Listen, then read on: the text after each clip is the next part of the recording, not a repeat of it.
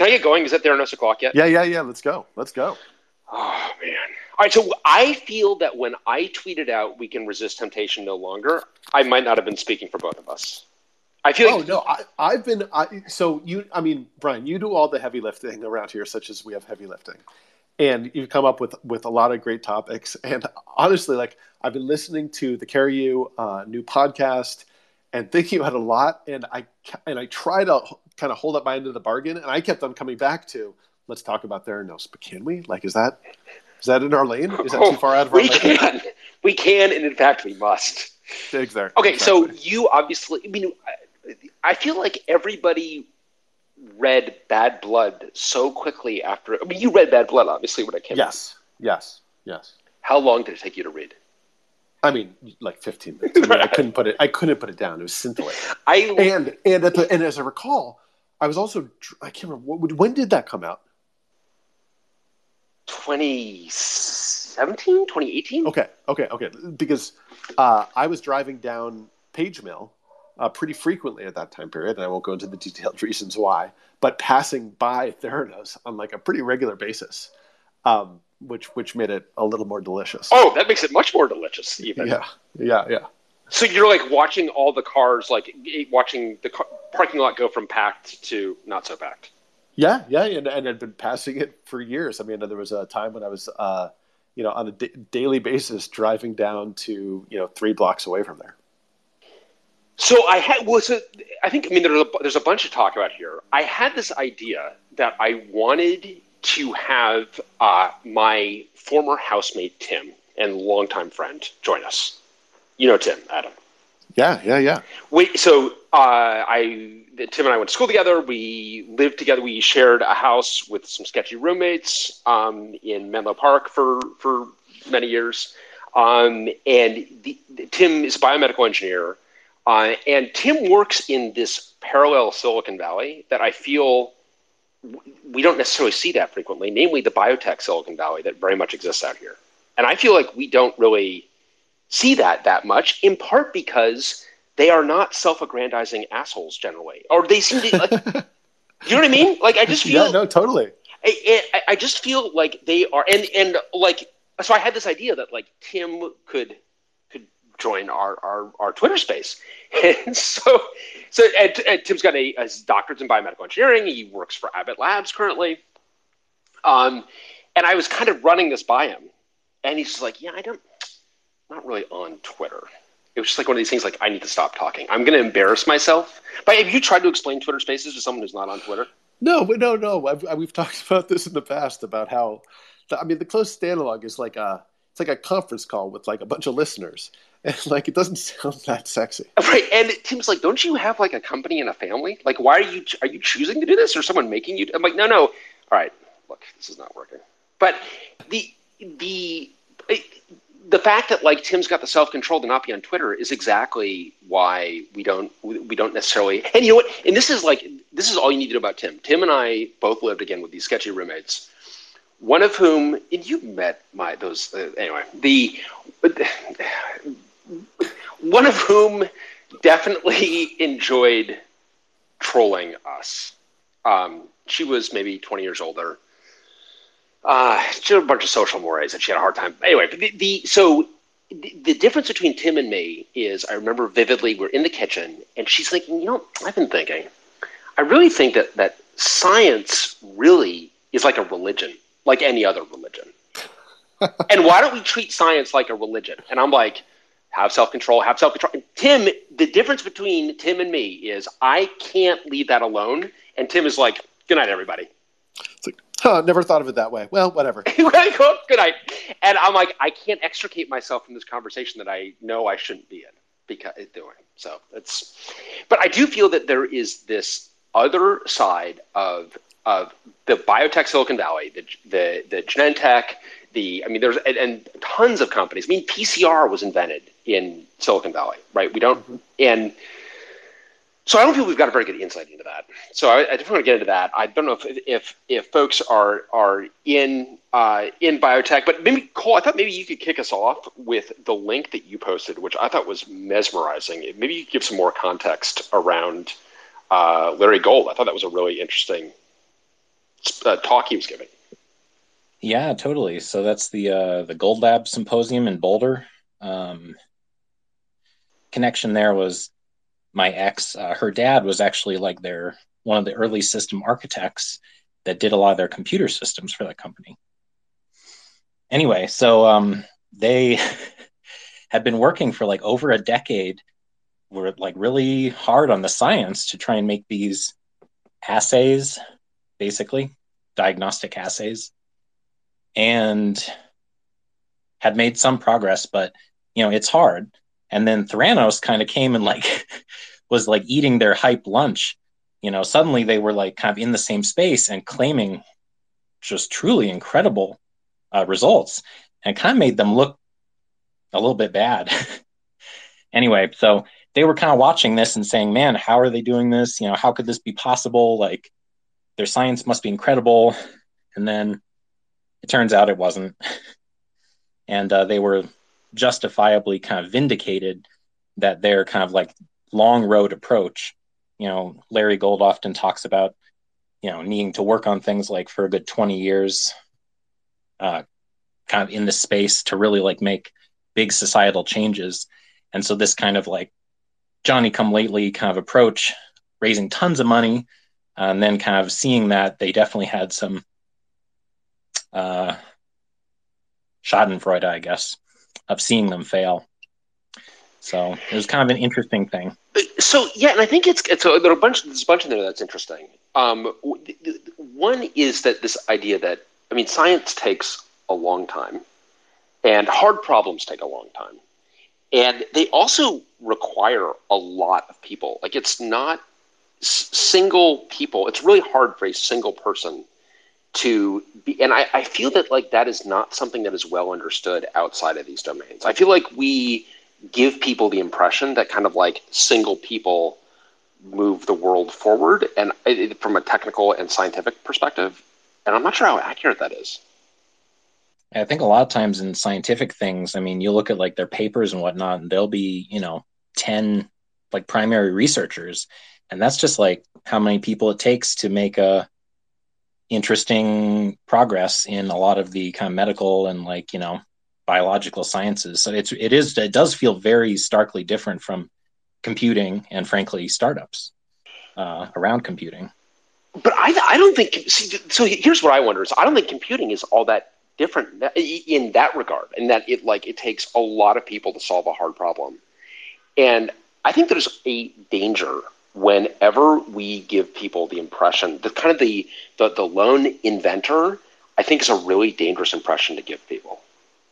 For sure. Kind of that like myth of the uh whatever you know kind of the the yeah this this cult of the hero entrepreneur. The hero the hero programmer yeah. The, the, yeah. And i think it, and it's because when we give people that that misperception that it is kind of single individuals then you don't do your homework when you have this single plausible sounding individual i mean you're you're kind of like there's a degree to which you've been immunocompromised to people telling lies if you're going to believe that single people um, are able to advance science mm. Yeah, for sure. I, I think, you know, kind of uh, it reminds me of kind of like Linus Torvalds and kind of some people like this, where we kind of kind of think like, oh, they invented it all out of nothing. Like there was nothing, and suddenly there was Linux, and it's uh, it's not true. It's always really building on other things. Um, but we can definitely kind of get caught up in these like cult of personality. We kind of like we would want one singular person to kind of lay our praise on almost. We do. I think. Yeah, I think you're right. I think we, we, we do seem to have like a bias for it. And I can understand like the, the I mean, these charismatic, I mean, this is where like, this is the danger of charisma. Charisma can get people to do, can get people to believe things, which is great, but is also really dangerous when what they're believing is just wrong, is, is, is just not supported by the science. So how, so Cole, did you encounter Theranos before this whole thing broke? Had, had you? No. Okay, so you, no, not at all. Because definitely uh, the folks that I knew that had, I mean, it was definitely on a list of companies that drive scientific people nuts. Because, and it's not the only one. I would like to say. So I, I mean, I don't know. Do you have like a list of these? Because I've got, I, I do have like a list No, of companies. Okay, so do you remember uBeam? Oh no. uBeam was going to do charging of batteries via ultrasound. Wow. Okay. Is that a thing? no, like it's not a thing. no, it's like, and this is just like, look, like you know, I'm a software guy, but come on, this is odd. Like, no, that doesn't make any sense. Wait a sec. Wait a sec. Wait. Wait, Brian. Say that again. You heard correctly, Ann. The, the this is the, the the the premise was well, and, and I think, and again, it's this kind of like convenient idea that like, boy, I don't want to plug my device in, so wouldn't it be great if I could charge my device from across a room? And it's like, um, um okay, but wait, wait are, are you sure that's charging or is that detecting charge state? I- because um, my my my older brother, who who you know well, um, he works for uh, for a battery company, and I used to work for an ultrasound company, and we actually had someone come in and propose don't make me the do this. ability to to test charge state with ultrasound, which actually makes sense. Okay, I, I feel like the messenger is about to be shot at here, so I just like, as the messenger, I want to say that no, I am not misrepresenting it. What they actually Okay. wanted to do, and if you look into this company, and they, they, I mean, it's they have realized that it doesn't work, but they, after having raised tons of money, What, what was the name of this company? uBeam, lowercase u, So like microbeam. I guess I'm not sure what the. And yeah. okay, then uh, then Adam, I get another one for you. Uh, uBiome, do you remember them? No. Man, you've been hanging around some. Okay, sketchy yeah, okay, yeah, no, this is I am okay. Now, wait a minute. I am not the only one. Am I? Do I collect these? Now I am being thinking, like, I've got a list of these too. Like, we're not even. You don't remember uBiome? No, Okay, these are the people that were going to take uh, stool samples. I don't mind. the Now, I do remember this. okay, I thank do God. remember God, I was like, just I'm describing No, it. I'm like, no, I'm now, with you. okay, now I'm going to really. Like, was sound that a nuts. dream? No, I remember. And they just totally crooked. A hundred Yeah, percent. they crooked. shut down insurance fraud. It says.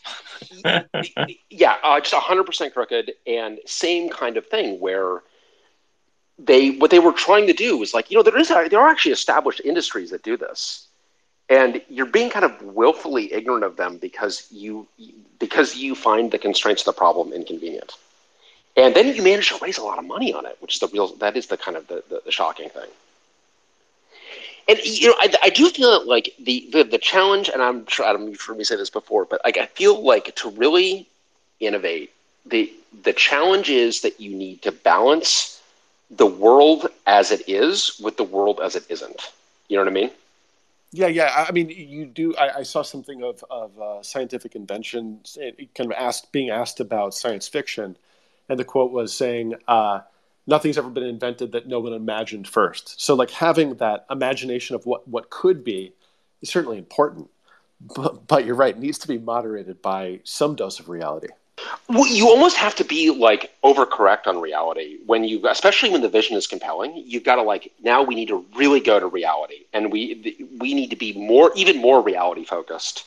And I think that is when these companies they lose that tethering with reality, or they worse. I think in Theranos' case, they they suppress those who do understand the reality. I mean, are, are just. Um, I mean, I, I don't know, Adam. Did you have any? Uh, so I certainly know that that uh, I- my wife I think was a little bit frustrated when I was reading Bad Blood because I was exclaiming so frequently while reading it. Yeah, no, I mean, I, I, I had the same kind of visceral reaction to that, and and I think, in particular, some of the, um, you know, the Imagineering that went into it. The uh, you know, because Theranos didn't start as this pinprick testing; it was a patch that you'd slap on, and it would diagnose and cure you, and it, it was it was almost you know childlike in its in its sort of like fantastic view of what could be. yeah, I guess I had forgotten that that that was Yeah. it was a patch.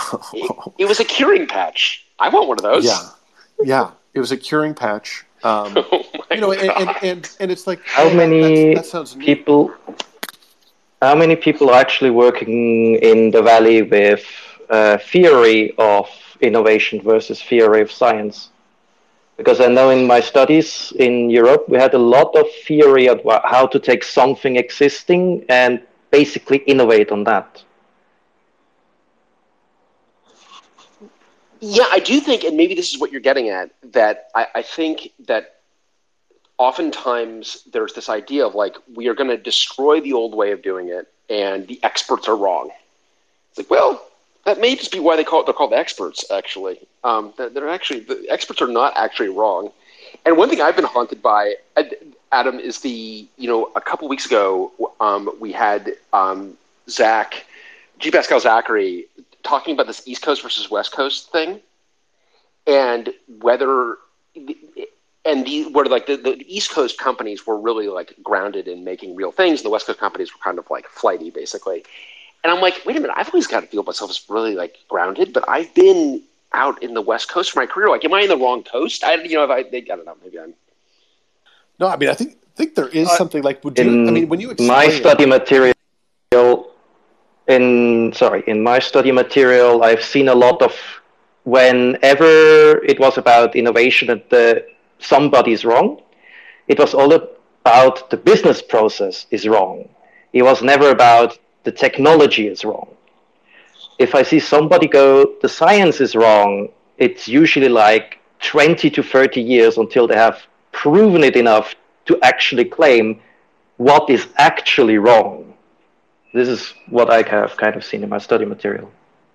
I, I think that there's there's something there's a connection there between West Coast culture and science. Um, so I I used to hang out in the Berkeley lab cafeteria with students, summer students who would come in the summer and they would spend two or three months at, at the university lab working in somebody's lab on some kind of scientific experiment. And I'd ask them, you know, what is it like compared to Italy or Germany or wherever you came from? And um, invariably, they'd always tell me the same thing, which is in Europe, you have to conclusively prove that what you want to do is not going to fail. Whereas what is awesome, what I'm finding awesome to be here, you know, in Silicon Valley is the attitude is try it. If it fails, that's okay. Um, I guess that's the other side is is there is an advantage to that risk appetite, but obviously it goes wrong sometimes. It, it, no, that's a very good point. There's totally an advantage to that risk appetite, and I think that the you know I think it's a very good point too about like w- when people are trying to disrupt the the science versus trying to disrupt organizations or businesses or, or, or what have you. I mean, I think it's actually just on point something with, with what you're saying. The I was reading a quote from the inventor of PCR, the the um, and polymerase chain reaction, which is like extremely important, very big breakthrough. And he was a big advocate of like that that the breakthrough came from playing around it more than and that he never would have gotten kind of funded for kind of rigorous inquiry into this because it was something that was not something that people really thought to be possible. On a side note to this, we had in studies like I've studied in Europe, so we had, as an innovative school, really extensive psychological training how failing can be a good thing to the point where we had classes on things like improv theater and so on. And, uh, which I think is great, but it's like the, the objective is ultimately not failure. You know, I mean, it's like we. I, I do feel that we we need to somehow be unafraid to experiment and unafraid of the social consequences of that failure. But at the same time, we need to actually like if we want to make this stuff real, we need to understand why technically it's not working. And, well, and, and you're getting into the the fake it or you make it well until you make it aphorism, right? I mean, I think that's kind of at the crux of it is is how long you're able to uh, kind of kind of maintain that optimism and paint that picture of what could be like the the imagination, but then moderated by reality. And, and when you call it quits, when you say, actually, we're not achieving this goal, uh, and that becomes a lot harder when you've got a billion dollars behind you betting that it's going to work. Right. And so, all right. So, Adam, that's the question. So, do you? I mean, do we need to fake it until we make it? Is that somehow endemic in innovation? You know, I mean, not not necessarily. There, the point is what you want is the positive psychological effect of not getting absolute anxiety if things fail. Like as I've seen the opposite effect of people where it's a culture, the opposite culture where people really get anxiety when you try to make something new. So how can you combat the anxiety without trying to fake it? Yeah, I think that that's it. Sorry, Adam, you were saying about. Oh, just just you know, I think it's it's so tough because you know, uh, you know, fake it and, and make it are, are such absolutes in a sense. But then, um, you know, in all of these conversations, you know, whether you know at at Oxide or at previous companies I've been in, there is always that selling the vision, right? Going to customers and not telling them strictly what you have, but also how what you could build and and how yeah. that would work. Uh, and and is that faking it? You know, it, it's clearly not making it. You haven't made it yet. Yeah. So I um, so my view on that is like we've got to be completely we anyone oxide anyone you just got to be completely transparent about where you are and where you aren't even if that's delivering uh, not the the, the problem is people want to hear that you're done right or you've had the breakthrough and that's not always the case or often not the case and I feel that you've you've got to be transparent about where you are and where you're not.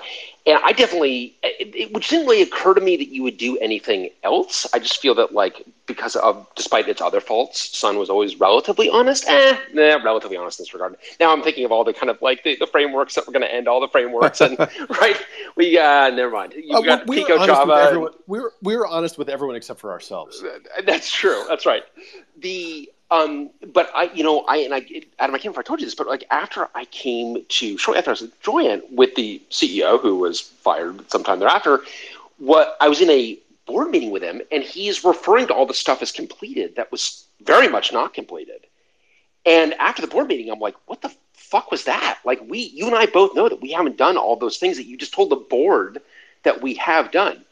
He said, Brian, have you ever heard of the the optative voice? Like, where is this going? He's like in in in Greek, there is the optative voice, and in the optative voice, you refer to something in the future as if it's in the present. And I'm like, what the fuck is that? Is that that is the that is the worst explanation for lying. I mean, you're just lying. Like we don't have an optative voice in English. There's no there, there, there's nothing in the verb conjugation. Like the the board has we have lied to the board. You have lied to the board. And I feel like that is but he definitely had this idea that like I can't tell people the truth because the truth is like bad news. And I think when people get really and God, did I've definitely seen this in my career too, where people start off with something that is like, eh, just kind of like an exaggeration of where we are. And then that and that exaggeration then builds on itself, and we now exaggerate on the exaggeration, and then we exaggerate on that, and you get to the point where it's like, okay, now we're nowhere near where we actually are, and now we've got like a big lie that needs to be undone. And my belief has always been like we should be, and that's why I kind of think that, and I and Cole, I think this kind of came up either in, in the, the, your tweet earlier, I saw someone else talking about this. The the secrecy of Theranos to me is the one of many, but that should have been a red flag to a technologist working at Theranos. You, when a company has enshrined secrecy to that level, especially one that's working on a hard technical problem, I think you really need to ask the question: Why are we being secretive about it? Mm-hmm. Well, I mean, but you've got you've got Apple and then uh, you know obviously with with Elizabeth Holmes' hero Steve Jobs, but I think that the the the company much more than Apple that Theranos rep, uh, resembled was Next, and you know Next obviously not putting people's you know lives or livelihood at risk to the same degree, but uh, you know reading about the history of Next, it, it, it really paints a very different picture of the hero entrepreneur of Steve Jobs.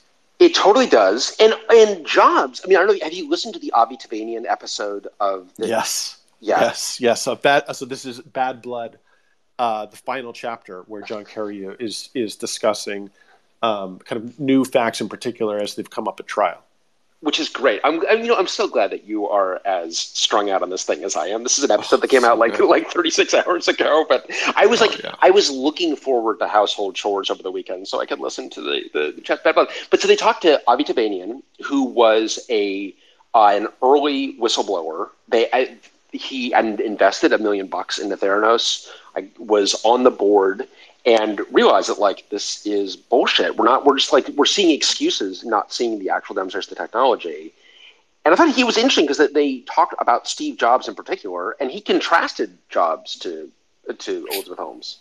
To but to a degree, I found that his his. I mean, so Tevanian was was at Apple uh, and at Next, and and obviously like a close associate of, of Jobs. He he drew comparisons, but I thought um, there was a lot of white space that that he wasn't mentioning. So like you know, there's a first there was a lot that he was saying about. Um, you know, he he uh, on the board of Theranos described, you know, deals and partnerships that were being talked about as being imminently done, uh, and the next board meeting they were talked about again as being imminently done, and that certainly felt familiar to me in in uh, you know when I was sitting in, in the boardroom at Delphix when I was the CTO of that company, and, and I'm sure Brian that sounded very familiar to you from your joint oh, boardroom God. experience. Yeah. The well, in just like the way you kind of how do you speak of a deal? That's right. How do you represent like, a deal? What, what's the degree to which uh, you know you're you're being optimistic and presenting that optimism to the board, and also feeling some you know when when things were not going well, as obviously they weren't at Theranos, and there must have been some realization at some level that they weren't. The need to invent the proximity to to revenue or to close deals or to product completion or those kinds of things. But then where where it really diverged was Tevanian's story of um, of smoke and mirrors. I mean, really, really Wizard of Oz stuff. Well, I love when he was like, "Hey, uh, I'm on the board. You're, you're in this deal. You're in this negotiation that's gone on for like way too many board meetings. Can I like just? I'm just curious. Like, what's what's the latest on where we are with those negotiations? And have you gotten to this point in the podcast, Adam? Where yeah, S- send me the PDF. Right, right. He sent me the PDF, and she's like, "Oh no, I can't because like it's illegal." It's like it's, in, it's like of, co- of course it's of illegal. course it's illegal. it's like, a, it's like a legal document that we're like lawyers on both sides are reviewing, presumably. Also, I'm a fiduciary of the company. Like I get to see whatever I want as a board member. Certainly, like I, that's been always my view. Is like this is like we should be, and I also kind of feel like you know, I, and I don't know if we talked about this explicitly, but I always feel like my litmus test for a CEO is how do you deal with bad news? Because as a CEO, like you have to deal with bad news and like, how do you deal with that bad news? I feel like Elizabeth Holmes does not deal with bad news very well. No, but in, in that respect, I mean, Tevanian describes Jobs as being receptive to, to yes. you know, his pushback, but but not generally. I mean, and that, that, that is both the reputation, but then also, you know, at Next in particular, he, him being totally immune to the facts or the truth. And then what did you think about Larry Ellison lurking behind the curtain? I, I, I'm glad that some of his money went into Theranos. I don't. Not enough though. You know, the, the, I mean, you look at. I mean, the thing that that Cole, the delightful link that Cole sent out. I mean, this guy I really admire. I mean, of course, because this is a this seems like a very earnest boots on ground scientist who's dedicated his life to a company that's kind of being like paved, as you said, they're, they're like their their hype is being stolen, and so he actually shows a list of the investors in uh, in Theranos, and he's like, you know, it'd be it would be i'm not up here to like laugh at these people even though it's like very clearly why he's showing you the slide. But you look at who the big investors were and they were not tech investors. You know it's like rupert murdoch yeah. and you know uh, betsy devos and you know uh, these folks that have really uh, did not and, and they're investing a colossal amount of money. Oh my god. I mean yeah. Putting in like Murdoch put in like what one twenty or something like that one fifty. Well, and then to the degree yeah. that they were, I mean, some of them were still investors, but not and tech investors, but not biotech investors. Well, and actually, yeah. again, again, like like Next, there was that sort of familiarity with Ross Perot, you know, like writing a blank check. Okay, so actually, this is another good point, Adam. You're right. You know, the, the, kind of the, the Ross Perot of Theranos, because everyone was relying on someone else to do their due diligence, mm. and it all goes back to that the professor at Stanford, who was kind of like everyone was kind of deferring. Ultimately, all kind of paths led to him. but just like, how does one do do? Because the, the folks that I knew in Silicon Valley who looked at Theranos were like, no, this is obviously we're obviously not investing in this. This is this is not this is not this can't work. Um, so I there, there there's a certain argument to be said that like actually we you you can blame lots of things for Theranos, but you probably should not blame venture capital. That's or it's not that simple anyway. Which is not to say that venture capital doesn't have tons of problems, just perhaps not this one. Well, I need to just scroll down to see if our investors are on the call before I. No, no, I'm kidding. I'm kidding. I'm kidding. I know, and I actually, you know, I I, I do feel that the um, I, honestly most venture capitalists don't actually want tech risk, and this was clearly a lot of tech risk. Um, and so it was it was kind of natural that it was only going to be a fit for kind of certainly for biotech investors. Um, but I think for those that do embrace tech risk as a differentiation, I think those investors are very upfront about what it takes to solve a hard problem. Refreshingly so, honestly. Yeah, but I'm not even sure the degree to which Theranos was presented to these investors as the tech, tech risk that it actually was. I mean, I guess that's the heart of the trial to a degree. Yeah, yeah, and the I, I think you're right. It certainly was not presented to the to uh, the investors who actually invested. I mean, they felt that they were investing in something that was effectively a done deal. And the more money that was into that company, the more people thought, like, all these people can't possibly be wrong. Yeah, you're right. That that circle of trust that actually had no fundamental, like, uh, you know, connection. That there, it was never grounded anywhere.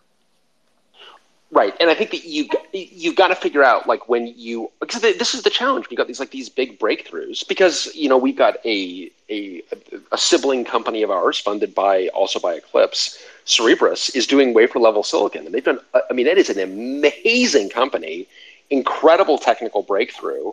But there would have been a lot of people that would. I, I I feel I would have been among them to say that wafer level silicon is not is something that's going to has all of these technical issues that are not going to be really resolvable and you know, it, you can't actually solve hard technical problems as a startup. It's just unusual. You know, it's interesting because you're right that Theranos, at least ostensibly on its face, did have hard technical problems underpinning it. Whereas, you know, it you know, Ellen Pao had this um, editorial in the New York Times recently yeah. where she was contrasting, you know, WeWork and uh, Uber, where there were, I mean, certainly there were familiar problems in those companies, but also different in these regards, in, in the regard that there was some, you know, ostensible technical innovation. Uh, at, at, least that was the dream. I also feel that the Ellen Pao piece erred in that. I understand what she's trying to say. Terrible headline. The piece was actually not as bad as the headline, but I feel like it also erred in that, like, you got a regulator present here, and when you got a regulator present, if it's FAA, if it's FCC, if it's FTC, if it's FDA in this case, and you were going to defraud that regulator to me like you're not you, like you're out of the WeWork despite its many other failings did not attempt why, why am i why am i defending WeWork here? But the the, the, the, the, that's the gravity of the problem. There is no i mean there, there's no regulator per se. This is not life and death. It's office space. That's right. And Theranos is life and death you know? And it's like it's amazing how badly it worked. Yeah, which is even yeah. I mean, it it it's amazing how many people were working at Theranos, and how like broadly that must that secret must have been known, right? Because you're you're working in a place where fundamentally none of the technology is achieving any of what you want, and as as real scientists, by and large, you know that you're circumventing all of the known processes and all of the science and all of the scientific methods that you have you know been taught through your you know 20 30 years of education yeah and we got the episode that, that where they describe going into the lab and discovering that it's like a chicken coop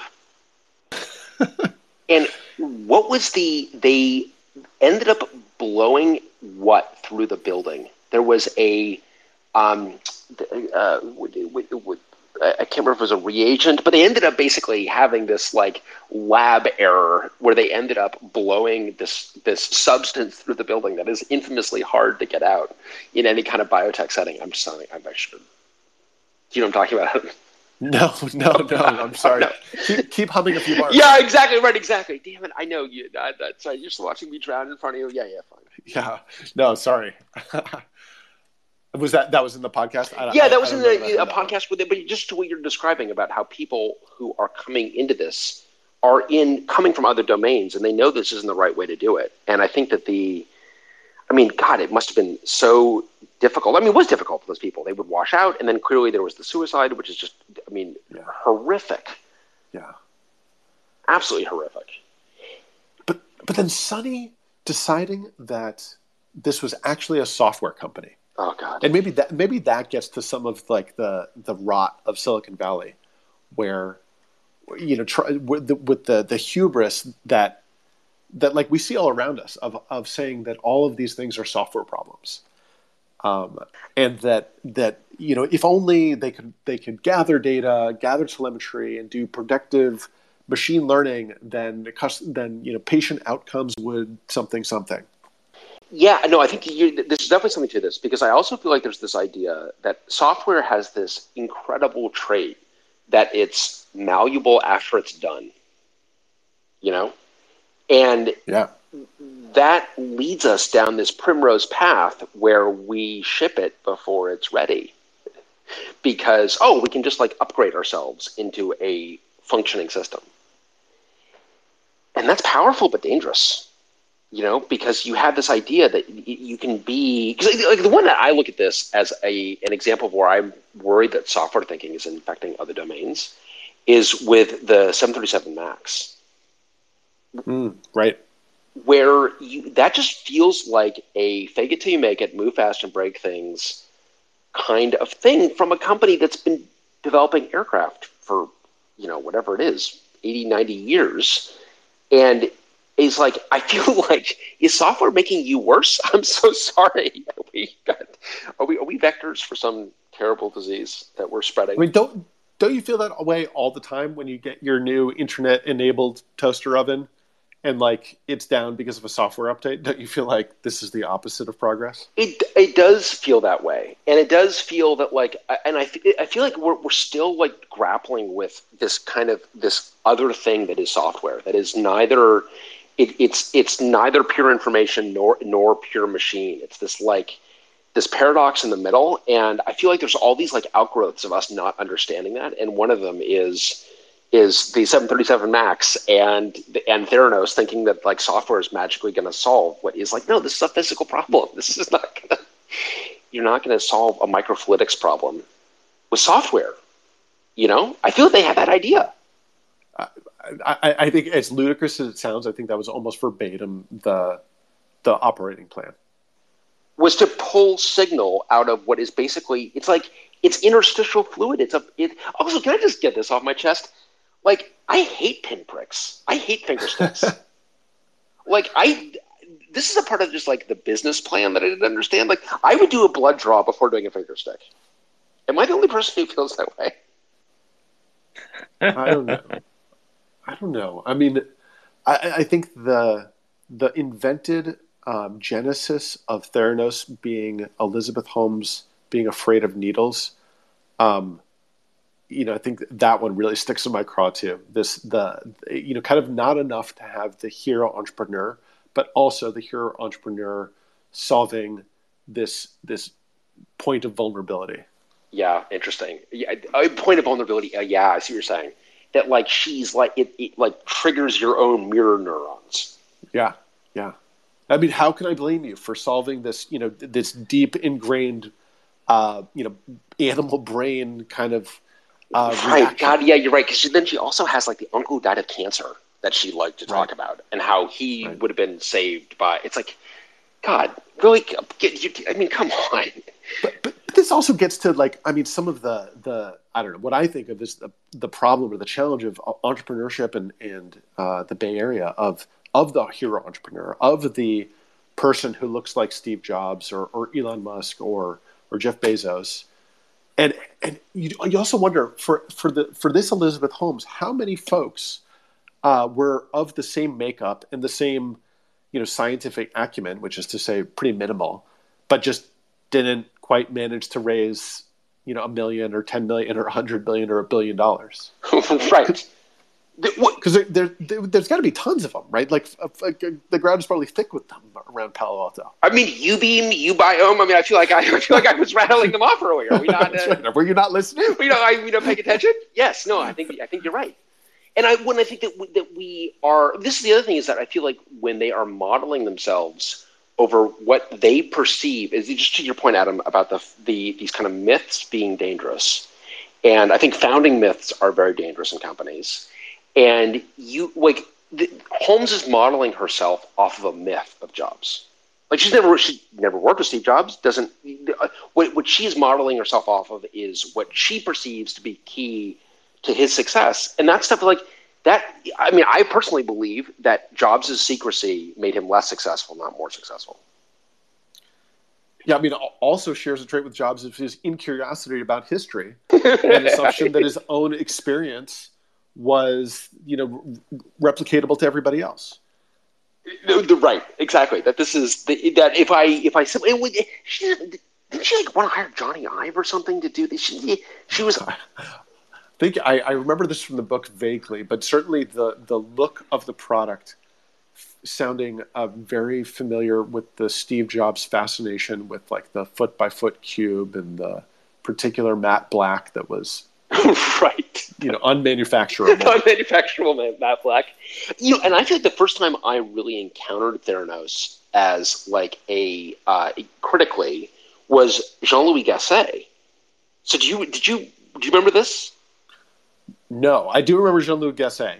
Okay, so Jean Louis Gassée at Apple, and then founded Be, and was uh, has a I can't remember what the the, um, the, the health issue is, but needs to have regular blood draws. So he sees Theranos. He's like, all right, this is like a. I'll, I'll go check this out. This sounds good. And so he has this blog where he just kind of describes various things, and he, he described his total check in the mail goose chase of trying to use this thing and it was pretty clear that like yeah it doesn't exist. Like it was it was just very clear that that this is actually not this is being just totally misrepresented. And they were really good blog entries. Um, so it'd be interesting to get his perspective on on all of this. Um, having insight i mean being willing to like try the new thing is really important but boy you've got to be uh, you, you've got to be reality centric yeah and, and to your point earlier but i mean just candid in terms of the efficacy and the state of the product. You know, whether I mean, I know that we we sort of live with busted ass software all the time, but at least folks often have the dignity of, of calling it beta software. At least you, you, at least they give you that. At least when you're using Gmail for a decade, Google has told you it's a beta. Are you in the Terry Root? I think, and like, look, good on him to hey, listen, you know, sun's shining, make hay but he definitely at one point like just vilifies the term beta. Yeah, I mean, and and and the fact that uh, you know we have a we have a process for that. It's like a you know double blind controlled experiment that we would publish in a journal and then report the results. Um, I mean, maybe the fervor around like an mRNA vaccine was so high that people would have taken the beta product sight unseen.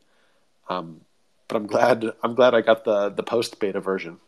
Yes, uh, yeah, I think that's so obviously yes. It's important to not have the beta version because we don't have the ability to. But I also think it's a, it's a little. Un, I mean, again, I, I, am conflicted about software because I do. I, I, don't think we should wait until software is perfect to make it available.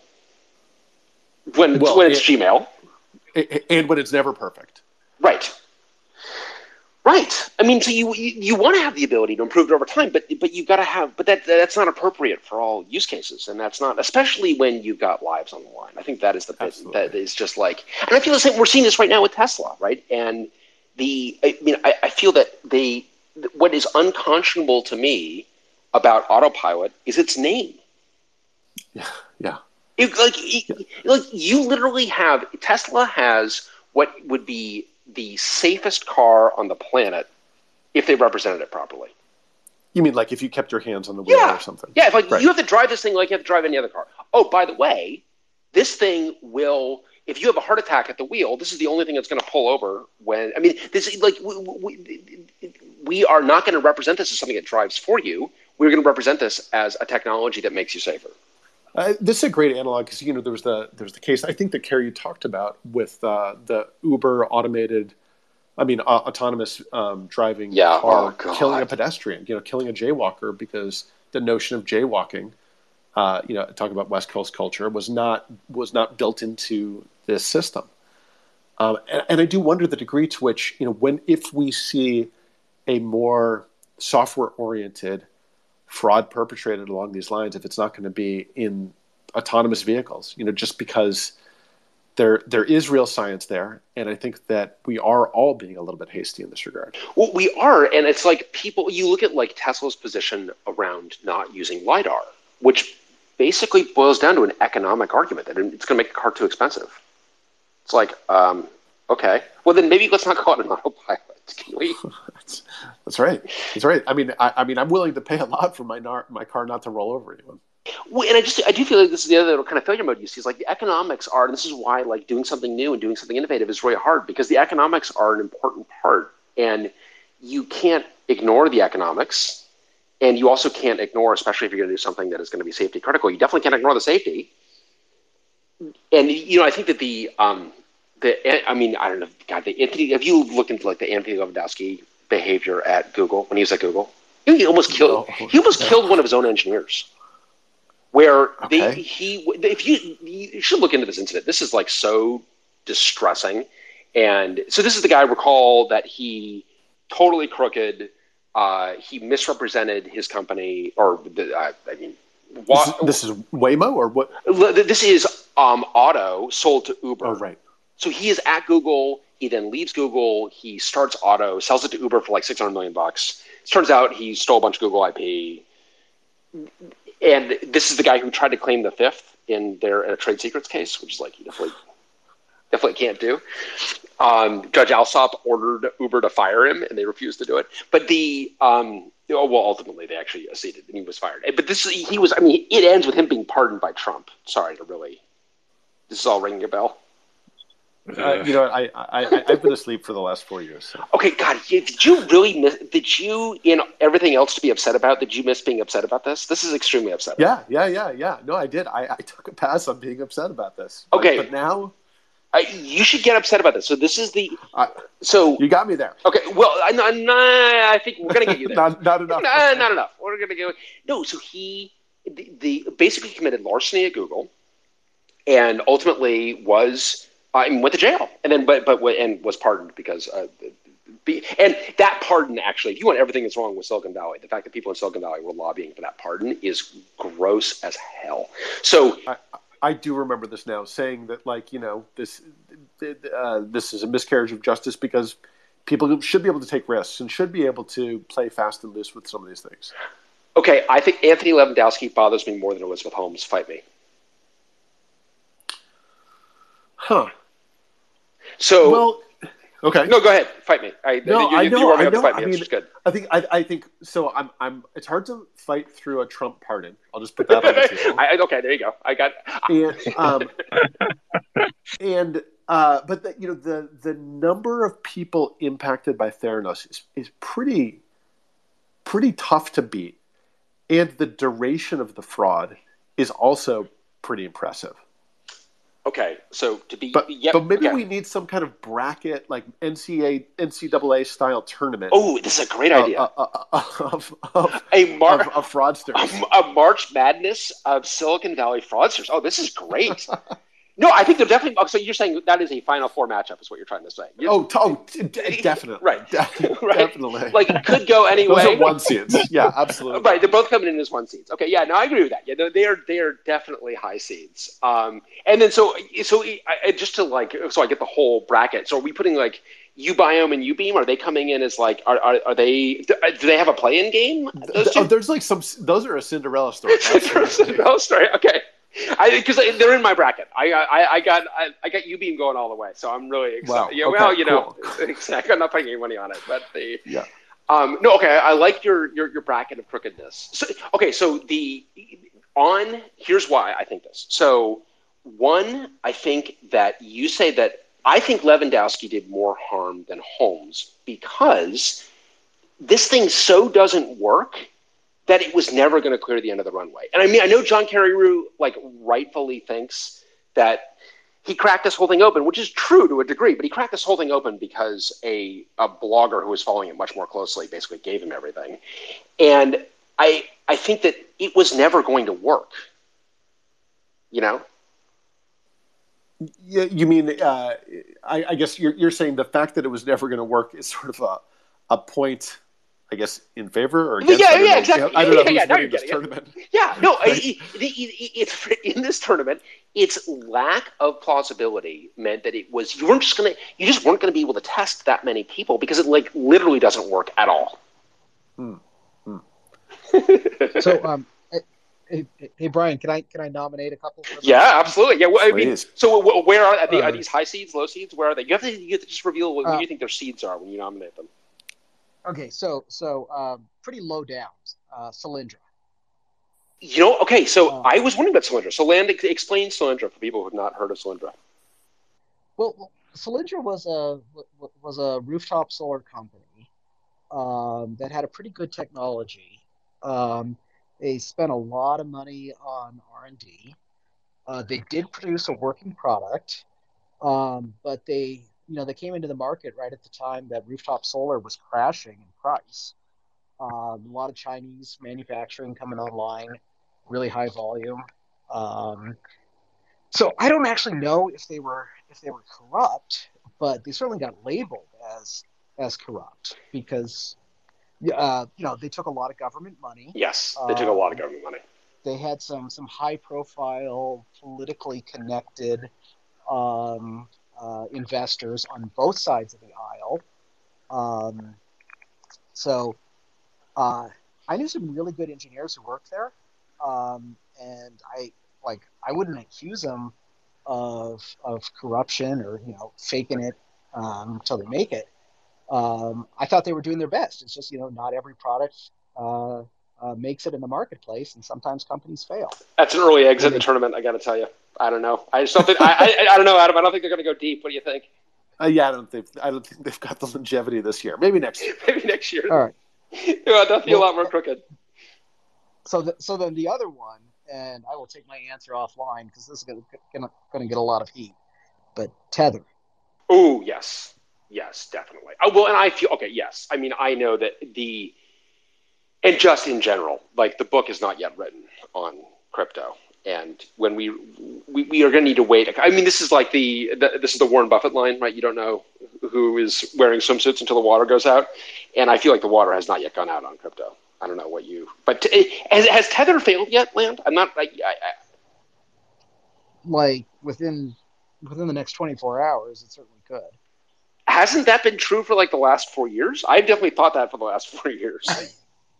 Well, I feel like with this um, Evergrande situation, which may or may not be directly related to it, but it's certainly uh, certainly peripheral. Adam, do you know anything about Okay, Tether? Land, you should explain Tether because I, I think No, I'm just looking it up now. No, I'd love to hear about it.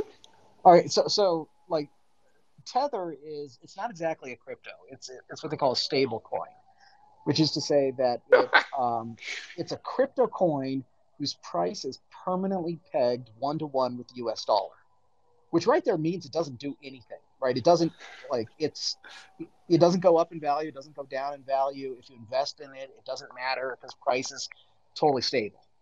The thing that it's good for, and the only reason it exists, is to um, act as an intermediary between U.S. dollars and and these fluctuating Bitcoin uh, uh, cryptos like Bitcoin, right? So, so basically, the way it works is if you want to buy Bitcoin, you put your dollars into Tether, and they give you tethers at a one-to-one rate. right. Just to be clear, you you give use me your dollars, I take your money. okay, good. Now I'm out a hundred bucks. Okay, Got it. yeah, Okay. good. Right. Next, then they give you tether and then you use your tether to buy your bitcoin and then you play the bitcoin market and goes up and down whatever if you want to get out of bitcoin you trade your bitcoins for tether and then you trade your tether for dollars and then you're out of the business. So how is this different than when I go to the like the the amusement park and I take my money and I put it into the machine and it gives me tokens that I can only use at the amusement park?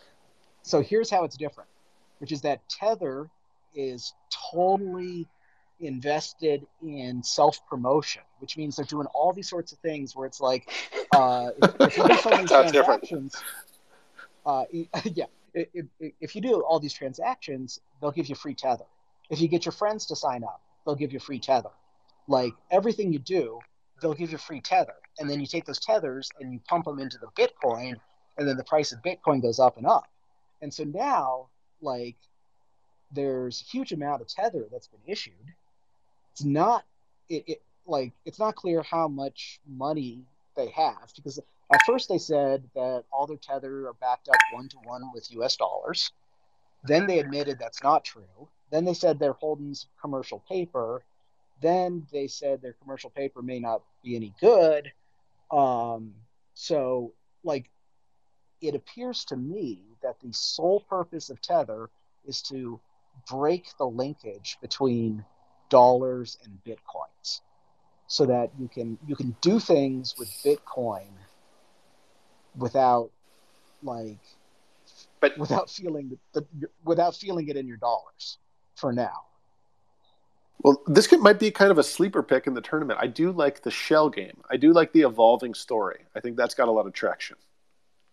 oh yeah and they've been like like like the story has definitely been been evolving i think for a long time tether was saying they wouldn't even disclose who their uh, who their principals were um uh they like Always a like, good they won't dis- yeah they, they won't disclose where their money is or or or where it's held and then they just constantly do things like like you know they push a couple buttons on their keyboard they generate another billion dollars worth of tether 500 million of that goes into a bitcoin investment the other 500 million no one quite knows where that went I'm saying they're here to play. They can go deep. Yeah, for sure. So, but I, but the thing about Tether is that it has been, and Tether is obviously extremely vulnerable to any run on Bitcoin will presumably capsize Tether.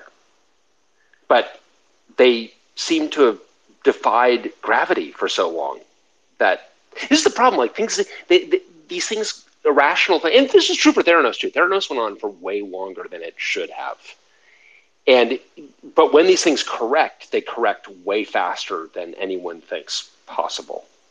So I don't know, Land. You think you think Tether is is uh, Tether's in trouble? Well, you know, my brothers and I always say that um, the market the market can stay irrational longer than you can stay liquid. It, yeah, that's And- that's the old Keynesism, and it's it's definitely true.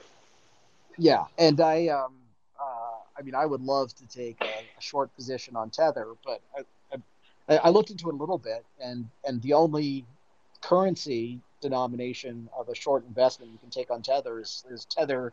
Um, uh, you know, it's in Tether currency. I mean, you have to admire that at some level. That's an act of genius. I, I mean, there is there's a there is a dark genius there somewhere. Yeah. I mean, this thing could crash in the next 24 hours. It could crash 10 years from now.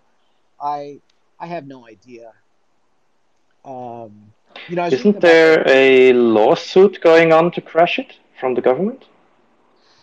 The I, last I heard, the government said they were going to look into whether or not it needed regulation.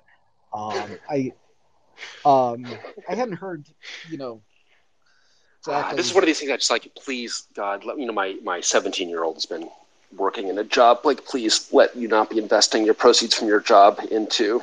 But you know, maybe there's only one way to learn. There's only one way to learn, and, and you know, having lost hard-earned Uh, money. There are, there are several ways to learn. yeah, well, that's I, I tell that's a good pick, and I I think that there are. Um, but so the, the and sorry, just to not to get us back too much on on Levandowski, but I ju- just wanted to, to wrap up this this Prius thing. So the he Google felt the Prius was unsafe for highway speeds, Adam, and Levandowski more or less he just secretly had this thing drive at highway speeds and it got into an accident and almost killed the engine God. almost killed the engineer who was in there. Oh my goodness. just in terms of like and like that is so i do feel that that he- that is worse because there's a level at which like it's worse because it's more plausible i do feel that way and yet it's still just as dangerous Yeah, this uh this a bleak bracket. The more entrants I start thinking about. right uh, if you if you heard of a company called a better place no.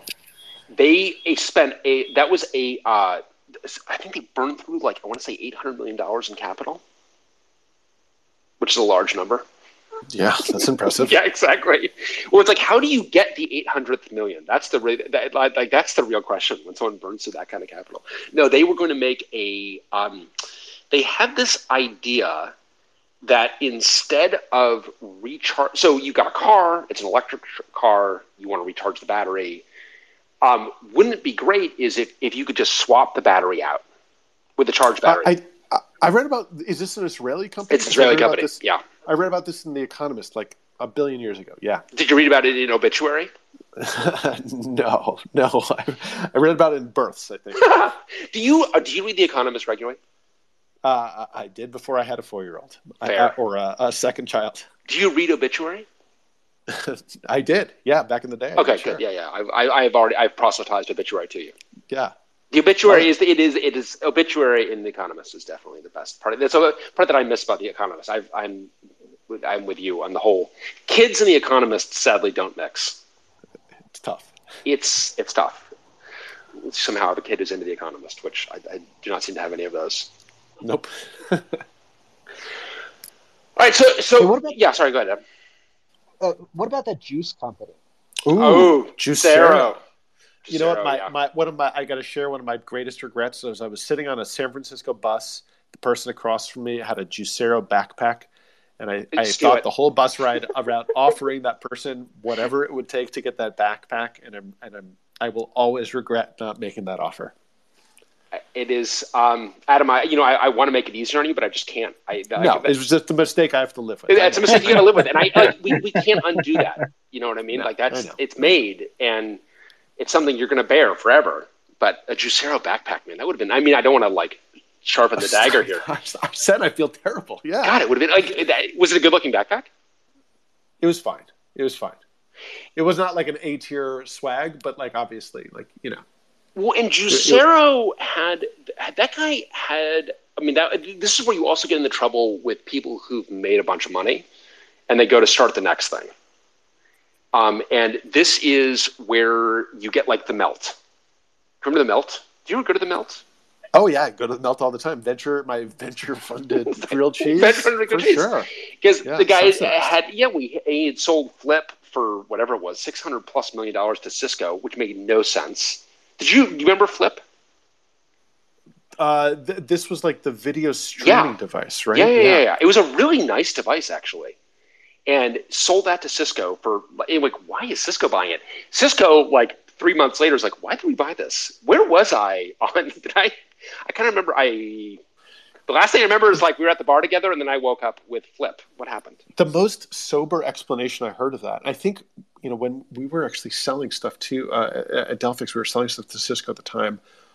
They're like, well, you know, streaming video, a lot of network bandwidth. And I was like, uh huh. And like, can you actually can you finish that sentence for me because Right. I see Okay. sort of where you're going, but Okay. can you just just I know I'm being a little dumb here, but just finish the picture. Just walk me through. I know it makes no sense. And so, but then the, I- do feel like this is the success teaches you nothing department where you've got people that have, especially if they've made their investors a lot of money. If you've made your investors a lot of money, they're going to fund the next thing, no matter how, like, obviously wrong it is. And that's where people lose a lot of money. I feel is when it's that second thing, because the, the there's a degree to which an entrepreneur is like this. I mean, this uh, actually we got a friend of ours who will remain nameless that who worked for a company that was this this guy had two successful companies and he was on his third. And I'm like, that is not necessarily good. That could be very, very dangerous because this person thinks that starting a company is not hard. And that company imploded because it wasn't that it's like I don't get why this doesn't seem that hard. It's like, no, no, it's actually it's it's really, really, really hard. Especially if you're solving a hard technical problem. yeah, absolutely. So, who- all right, anyone else on in your bracket, Adam? Uh, you know what? I don't know that I got anyone else who came to play with with the Juiceros and uh, and you know the the stool samplers. Uh, you buy them.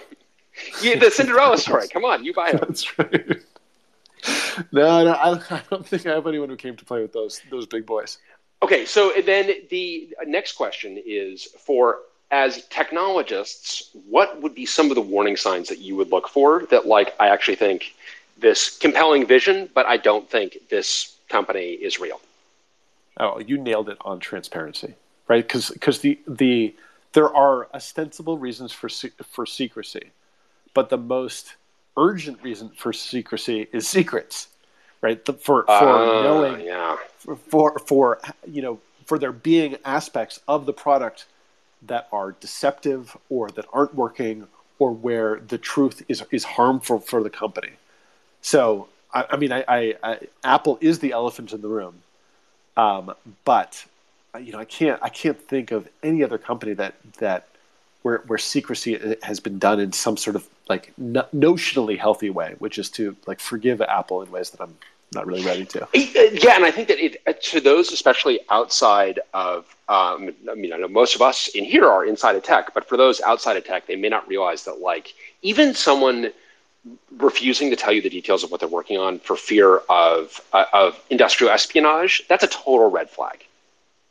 Like ideas are, we are at a point where the hard problems are not stealable. Yeah, in particular in software technology, right? Uh, that that may be different if you're at like a battery materials company or something where the materials you're using could give away the game. I'd, I'd imagine. I say no. No, no, no. I say no. No, no, no, no. I say no. I this is my problem with Intel and Optane. Right? Intel was always super secretive about Optane. They would never tell us how it worked. It's it's presumably phase change memory, but we never really got details on it. And as it turns out, like that was a problem. That secrecy, as and Adam, I like the way you phrase it. That like the purpose of secrecy is often the secrets that secrecy was a real problem. So no, I actually think that in in in I mean, okay, fine, I'm an oversharer, but I actually think that that transparency we should seek that in all domains. I think that's always a red flag. Oh yeah, absolutely. Other one has got to be board composition. Hmm. And this is the one, Cole. You, are the, the, Professor Gold, uh, Dr. Gold, flashed this in his presentation that, that you linked to. I think this is another big one. I think you got to look whenever you are at a company that's taking a big swing, solving a hard problem, you need to look at that board to see does this board understand what's involved in a hard problem? Yeah, but does, does this board make sense for the for the problem and the space and the market? Because I mean, you see these companies that do have these celebrity boards, and you know, I'm sure they're good for marketing material, but they're not good for actually guiding the company, especially on, as they face these technical challenges. They are not good, and uh, in particular, a board when you're solving a hard problem, you're going to need to deal with a lot of disappointment as a board. You're just going to things are hard. That's what it is. It's a hard problem. If you're not dealing with disappointment, it wasn't a hard problem. But for a hard problem, the there's going to be disappointment, and you want a board that is going to, that has been there, has seen it, and knows how to grind through it, and knows how to be be and hitting that right balance between positivity and optimism and realism. So, what do you think about? So, Adam, should people, when they're looking at board composition, do you think they? Because that's one thing I had heard recently that people, when they're looking at a new job, should ask to speak to the board. Huh? Like to to, to all of them? I don't know. You know, it was kind of left open like that. Yeah, I mean, yeah, I'm unclear. Um, that's an interesting one. I, I you know, I, I think I've always, or I think for a lot of positions, that feels like a big ask. That feels like kind of a I mean, especially now that I've like worked with the board in a couple of different capacities, you know, uh, it, um, it, it, you know, it's sort of like, do you really want me to ask to, you know, spend one of my bullets that way? I mean, I can. Right. Um, but, but they feel like bullets. Um, and, and I don't, and, and it's interesting. I mean, you know, what's, I think it's an interesting idea, but what's that going to get you? You know, unless, unless you're really crisp about what you're going to ask those folks and how you're going to interpret those. Because um, you know boards are very important for companies but they're not day-to-day operating the company and they're not even day-to-day thinking about the company. For a lot of boards and a lot of board members they're thinking about the company every six to eight weeks you know maybe 24 hours in advance to the board meeting when the you know, C- CEO frenetically is sending out slides at two in the morning. It's first of all, it's not two in the morning. I'll thank you to know that it's one fifteen. So it is not. But please, we're we're civilized Okay. around here. I, I, for what it's worth, I was talking about me. Yes. There you go. Exactly. Uh, okay. So he, here is the the question. Though I think you're right, and you've got to be very focused. And the and I agree with you that it's generally like if someone asked us for this, so we, we would do it. It would definitely be a little bit like, all right, like what are you asking? The question to ask, I feel, is what are this is a company that's solving a hard technical problem. What are their next milestones from your perspective in the board? Yeah, I think that's good. Uh, seeing if they both, you know, on both sides are, are clear, Yes. clarity on that point. That's exactly right. For that exact reason. To see if, like, hey, you know what? I talked to your board, and their idea of your next milestone and your idea of your next milestone are not related to one another. And that would be a big red flag. That would be a big problem. Yeah, and, and a place to tease out if there is being a uh, overly optimistic translation going on from presumably the technical work that you have have come to an understanding about, and what's being presented to the board. Yes. Now, I think at much more boots on ground, I think you, as someone looking to join a company, you should demand total transparency. And if you're not getting that, that's a that, that's a big problem. Yeah. And I think Yeah. so. Do you think you should? I mean, like, you almost want to get into like their GitHub issues. You really want to get like you want to get dirty. I feel. In terms of evaluating companies, Yeah, In terms, in terms of, in particular, with regard to to whether they're being fraudulent. Well, yeah, I'm just like trying to put myself in the position of someone who is like evaluating something that sounds like a Theranos or might be a Theranos. Like, how do you, how do you prevent yourself from either investing in that or investing in that? In many ways, we're all investing in these companies because we're investing it with our time. Yeah. I see. We're it's speaking of time. I think we're we're getting, we're getting a little bit over here. Adam, I, I do want to ask you uh, just predictions, not just the bracket predictions. Of course, I, I- I still think that uBiome can actually go the distance and can surprise us all. uh, does Elizabeth Holmes go to jail? I think so. I think so. I think it's going to be like a. Uh, I think the question is for for how long, but um, but yeah, I, th- I think she's going to jail. I think they're going to be able to demonstrate that she had, uh, you know, an awareness that she was committing fraud. It wasn't just a Silicon Valley over optimism or, you know, Svengali defense. How about you? What do you think? I think she's going to jail. I do agree with that. I think that there's just. I mean, I mean, good God, if she's. I mean, this is like no consequences for anything. But then I think as we will ultimately need to be upset and trolled, she'll be pardoned by some future Joker. No, well, this is a terrible prediction. that, that's terrible. on, no, that's- no, that's terrible. That's a terrible. But, but I mean, can you imagine? Wait, wait, yeah, it's. I, But then she'll be be president and pardon herself. Oh my God. Oh my God, that is chilling. would right now like I feel like that is that it just feels way too plausible. All right, All right, with that, on happy that happy thought, uh, President Elizabeth Holmes pardons herself. Lord, save us all. I'm talk to you next time. thanks everyone.